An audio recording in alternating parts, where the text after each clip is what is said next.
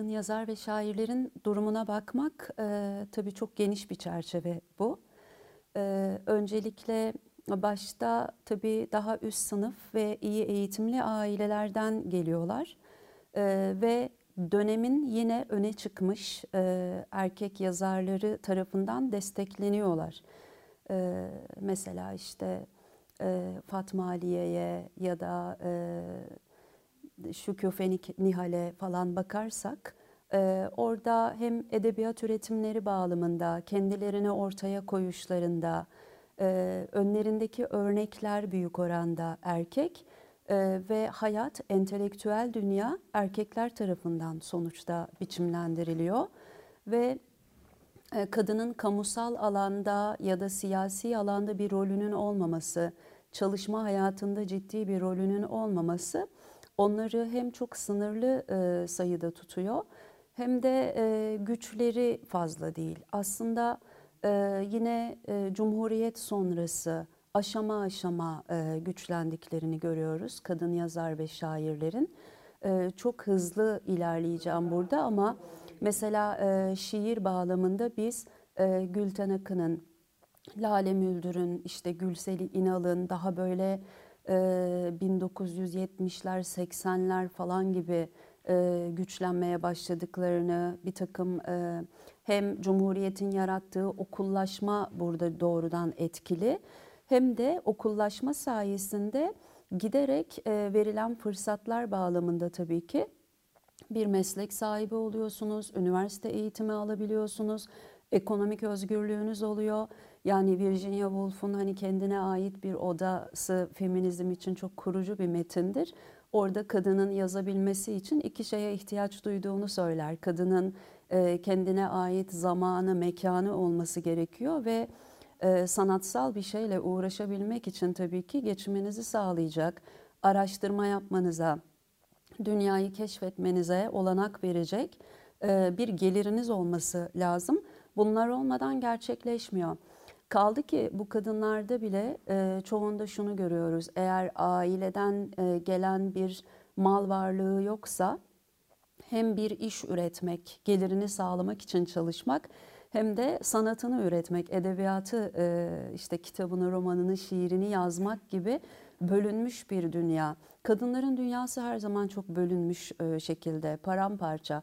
Çünkü bir yandan profesyonel bir mesleğiniz var, onun için çaba harcıyorsunuz. Bir yandan edebiyat için uğraşıyorsunuz.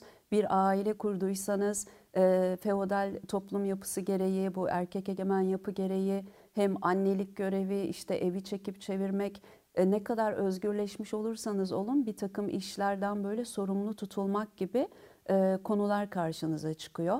E, kadın sanatçılar üzerinden genelde cümlemizi kuralım. Oradan baktığımızda e, şey var, e, edebiyat dediğiniz, sanat dediğiniz hikaye e, erkeklerin elinde olma meselesiyle ilgili bir yapılanma ile ilgiliydi aslında. Yani falus merkezli bir dünya var. Falus merkezli bir dünyada da cinsiyetlendirilmiş özlener, cinsiyetlendirilmiş siyasetler, bedenler söz konusu. Bunlar söz konusu olduğunda da yani günlük yaşamın içerisinde yer alan bütün veriler, bu biraz önce bahsettiğim cinsiyetlendirilmiş özneler özellikle e, sanatta da karşılığını buluyor. Şimdi e, biz kendi özelimize geldiğimizde yani e, edebiyata ve şiire geldiğimizde şair kadınlar olarak e, baktığımda burada da e, zihniyet e, olarak işte bu falus merkezli edebiyat ortamında 2000'li yıllara kadar e, ayrımcılık ve eşitsizlikle ilgili e, kadınlar e, pek çok anlamda karşı karşıya kaldılar. E, bu şöyle özellikle ortamın en büyük biriminden en küçük birimine kadar incelediğinizde görebiliyorsunuz. Yani ne diyorum? Yayın evi editörlerinden e, işte dergi editörlerine, ödülcü üyeliklerinden ödülü alan şaire, sırası gelmişlere, e, anma kitabı yapılanlar, e, a, işte ne bileyim onur kitabı yapılanlardan tanıtım yazılarına kadar neresinden bakarsanız bakın aslında kadının ötelendiği bir zemin vardı. E, elbette hani bunlar e, 2000'lere kadar tartışıldı. E, ve bu eşitsizlik pratiklerine ilişkin bir takım çalışmalar yapıldı. Ama 2000 sonrası bunun sayısı e, ve kudreti daha çok arttı. Yani 2000 sonrası pratikte e, güncelde işte siyasette e, sayıda her anlamda alanların değişimi de mümkün oldu. Dolayısıyla şimdi e, kendimi de bunun içine katarak söyleyebilirim. Şair kadın arkadaşlarımı da bunun içine katarak söyleyebilirim. Diyebilirim ki e, şair kadın arkadaşlarım bugün dergi çıkarabiliyor, editörlük yapıyor, ödül alıyor, ödül jürisinde yer alıyor. Onlarla ilgili kitaplar hazırlanabiliyor. Ancak hala onlar da yetersiz. E, çünkü hala eril dünyanın baskı ve basıncını yaşamaktayız. Ha ne diyebilirim bu anlamda? Bu bir yol. Dolayısıyla bu yol uzun ve çetin. Bu işte gece geç dışarıda vesaire olmak kısmı, işte bir taraftan anne olmak, evli olmak. Hani şey cümleleri var ya, ah evlisin ve bu işi yapıyorsun. Nasıl zor olmuyor mu? O kadar çok karşılaştığım bir cümle ki e, biraz onlara değineyim. E, benim anne baba müzisyen olduğu halde e, hiç benim bu işlere girmemi istemediler. Özellikle de babam hani babalar ve kızları mevzusunu bilirsin. Ee, yani babam son derece e, modern bir adam, işte sanatçı ama bana hep şunu söyledi. Kızım bu sektör sana göre değil, sen yapamazsın. Şimdi ister istemez şunu düşünüyorsun. Ben bir erkek olsaydım babam acaba bu cümleyi kuracak mıydı? Bana göre olmayan kısmı ne? Bir de ben hayatım boyunca babam dışında da sektöre girdikten sonra işte çalıştığım yönetmenler olsun, müzisyen ekipleri olsun. Hani hep şey çok naifsin ya sen bu işi nasıl yaparsın? Yani kafada birleşmiyor bu naifliğimle benim ne alakası var? İnsan iletişimim önemli, bir de ürettiğim şey önemli, yeteneğim önemli, ortaya koyduklarım önemli. Hani şeyi anlarım, insan iletişimin kötü, e, bu işi yapman zor denmesini anlarım. Çünkü müzik gerçekten dört duvar arasında tek başına yaptığım bir şey değil müzik üretimi. Şarkıyı besteleme anı öyle ama e, o iş dinleyiciye ulaşana kadar ya iş bile demek sevmiyorum ben. O müzik, o üretim dinleyiciye ulaşana kadar o kadar fazla bir insan sirkülasyonu ve iletişiminden geçiyor ki evet insan iletişiminde iyi olman gerekiyor bir müzisyen olarak. Ama neden naifsin? Ah sen çok kibarsın, çok işte şöylesin, zarifsin, yapamazsın yani. Niye? Yani burada orman kanunları mı işliyor? Hani bunlar bence kadın olduğumuz için maruz kaldığımız sorular. Bu soruları neden sorulduğunu tekrar düşünmek lazım. Yani yurt dışında müzik yaptığım süre içerisinde bir kadın olarak aslında çok fazla engele rastlamadım. Bu engellerin var olmadığı anlamına gelmiyor. Sadece benim deneyimim çok şanslı bir deneyimdi. Ee, ekonomik olarak ve e, kültürel olarak zorlu yerlerde yaşamış olmama rağmen, Kuzey İrlanda mesela politik açıdan öyle, e, New York ekonomik açıdan çok çekişmeli bir yer. Gene de e, kadın olarak sanatımı yapmakta çok bir güçlük çekmedim.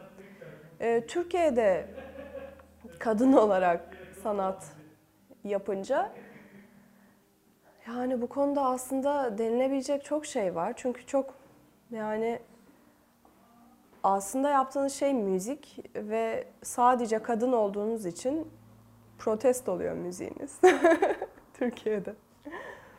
Yazdığım e, mesela son şarkım Kendini Sev e, aslında çok naif bir mesajı olabilecek bir şarkı. Öz sevgi hakkında ismi gibi.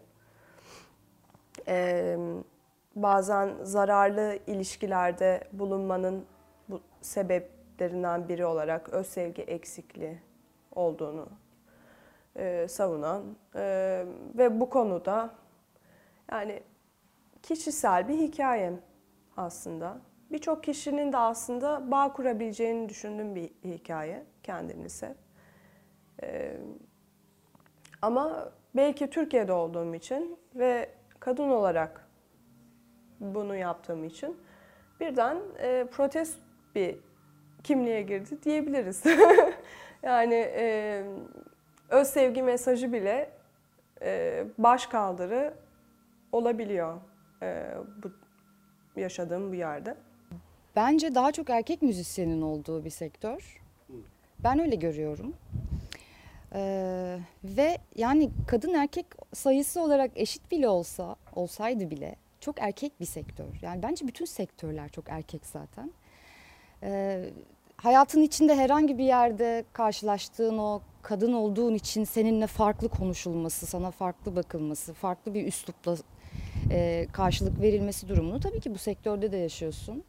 E, sana yöneltilen beklentiler farklı oluyor. Yani bir erkek bir müzisyen bir kot ve şık bir gömlekle ya da şık olmayan bir gömlekle bile çıksa böyle çok bu çok karizmatik bulunurken e, kadınlardan her zaman böyle işte daha şık işte daha makyajlı işte kuaföre gitmiş falan.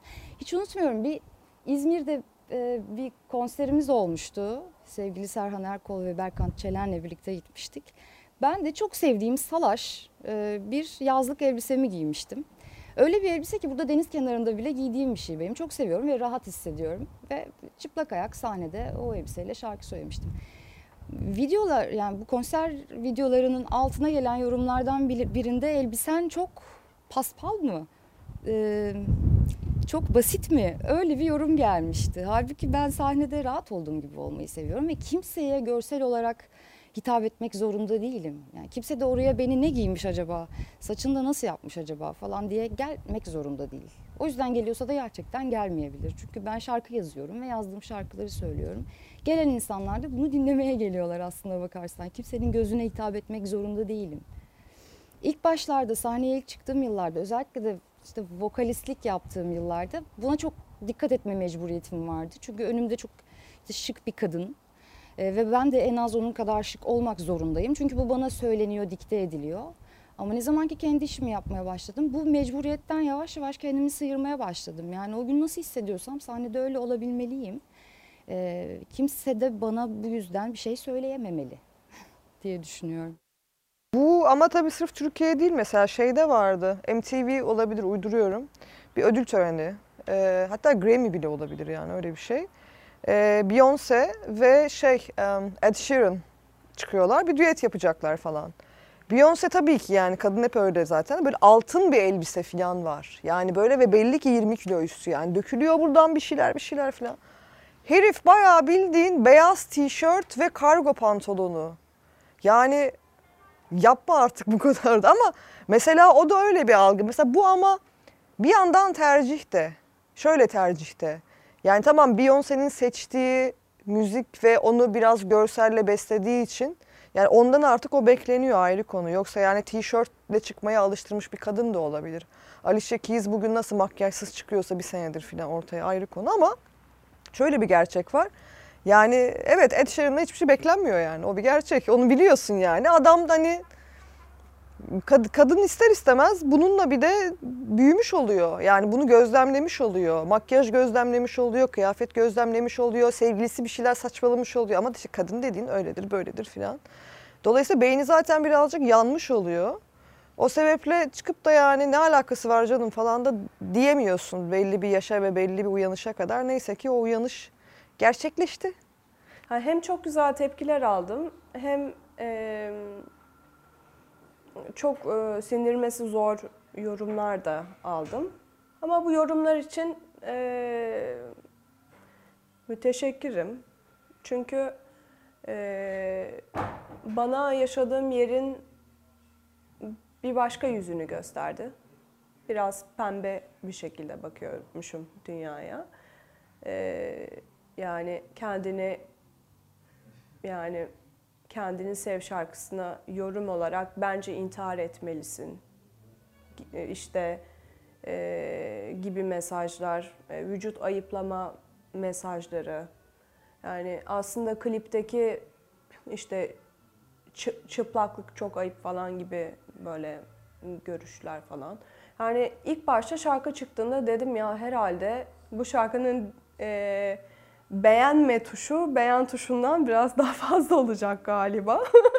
Böyle çok endişelendim çünkü çok güzel bir iş yaptığımı düşünüyordum klip olarak. İşte çok sanatsal bir şey hayal ettim. Benim işte e, gülenlerim benim bedenime boyayıp e, çiçekler yapıştırıp üstüme doğa anaya dönüştüğüm, e, öz sevgi mesajıyla böyle bütünleşen güzel bir e, müzik videosu e, vardı aklımda. Öyle de oldu bence. Ve e, buna gelecek yorumlarım böyle kadınlar tarafından çok destek alan, yani birçok insan tarafından destek alan böyle bir video olacağını düşündüm. Ama çok sert yorumlarla başladı aslında. e, belki e, yayınlandığı kanal biraz daha ana akıma e, açık e, bir kanal. E, ilk başta bunu düşündüm ya bu yüzden mi böyle oldu acaba diye. Ama aslında bu yorumların gelmesi e, iyi oldu çünkü insanlar maruz kaldılar böyle bir içeriğe, e, böyle bir müziğe, bu sözlere ve bu müzik videosuna. Belki normalde hayatlarında böyle şeyleri pek maruz kalmıyorlardı. Bir erkek müzisyenin belki o gün stüdyodaysa işte sabahtan akşama kadar eve gittiğimde ya "Uf, ne pişireceğim akşama da e, benim işte eşim gelecek yemek hazırlamamıştım gibi bir kaygısı olmuyor ama benim oluyor tabii ki. Yani hani o yüzden bunlar bu içselleştirdiğimiz sorumluluklardan ayrılmamız da kurtulmamız da o kadar kolay olmuyor. Van'a gitmiştim bir belgesel çekimi için. O dönem bir derleme programı yapıyordum. Şarkı derlemeleri. Ve orada e, bir e, kadınların bulunduğu yani e, işte e, şey m, Dengbeş Serhatlı Dengbeş kadınların bir topluluğunu e, topluluğuna gittim. Bir ziyaret gerçekleştirdim. Bir mekanları vardı böyle. Ee, şöyle bir soru sordum. Neden ayrı bir mekan açma gereği duydunuz? Yani burada bir Dengbeş evi var. Beraber hiç bir arada denediniz mi? Yani erkeklerle kadınlar bir arada. Ya denemez olur muyuz dedi. Nasıldı dedim deneyimleriniz. Şöyle bir şey aktardılar. Biz dedi ilk başlangıçta e, topluluğu beraber kurduk. Kadın ve erkek dengbejler ve bu dengbejli geleneği yürüsün, ayakta kalsın diye e, çok mücadele ettik. Beraber o mücadeleyi kazandık. Bir yer açtık ve işte bir takım konserler organize ediyoruz dışarıdan uluslararası böyle e, yurt dışından bu merak eden sosyologlar geliyor onlar ağırlanıyor onlara bir takım konserler programlar organize ediyoruz. Bize şunu yaptırmaya başladı erkek dengbejler dedi. Misafir geldiğinde onlara çay getirin. Onları işte bir alan hazırlayın. Poğaçanızı, böreğinizi falan filan siz yapın getirin. E, diyelim ki bir konser programı hazırlanacak. E, orada kadın dengbeji işte bir, bir kişiye yer veriyorlar. Beş tane erkek dengbeş. Niye? E çünkü onlar daha iyi biliyor. Hani onlar daha hani e, daha ağırlığımız olur. Hani gelen e, işte konu veya dinleyici daha böyle erkek sesi istiyor gibi bizim algılarımızla oynadılar ve bizi kendilerine hizmet edecek kişiler olarak görmeye başladılar. Ve bir süre sonra biz bunun e, burada yanlış bir şey var, burada ters bir şey var diye itiraz ettiğimizde itirazlarımızı e, dikkate bile almadılar. O yüzden biz başka bir e, topluluk kurmak zorunda kaldık dediler. Yani e, işte insanların pratikleri böyle, maalesef ki böyle. Zaman zaman yani müzik sektöründe biz bu, bu, bunlarla çok fazla karşılaşıyoruz yani. Hani o hizmet beklentisi, o geri planda sen kal. Çünkü hani seyirci daha dolu dolu bir şey istiyor. Hani orada soloyu sen atma. Bak işte yani şimdi iş şeye gelince e, müzisyenlik kısmına, iş e, icra kısmına gelince orada elbette ki enstrümanı konuşturan, güzel icra eden, güzel grup eden onun çalması, onun şey yapması lazım. Ama zaman zaman kadın olmasından kaynaklı o fırsatın ona verilmediğine şahitlik ediyorum. Yani hayatımda görüyorum ben bunları. Ben müzisyen bir ailenin kızı olduğum için ve etrafımda da hep müzisyenler, oyuncular, sanatçılar olduğu için çocukluğumdan beri galiba bugün sana çok öyle büyük hikayeler anlatamayacağım ama e, akabinde gelen büyük bir ama var.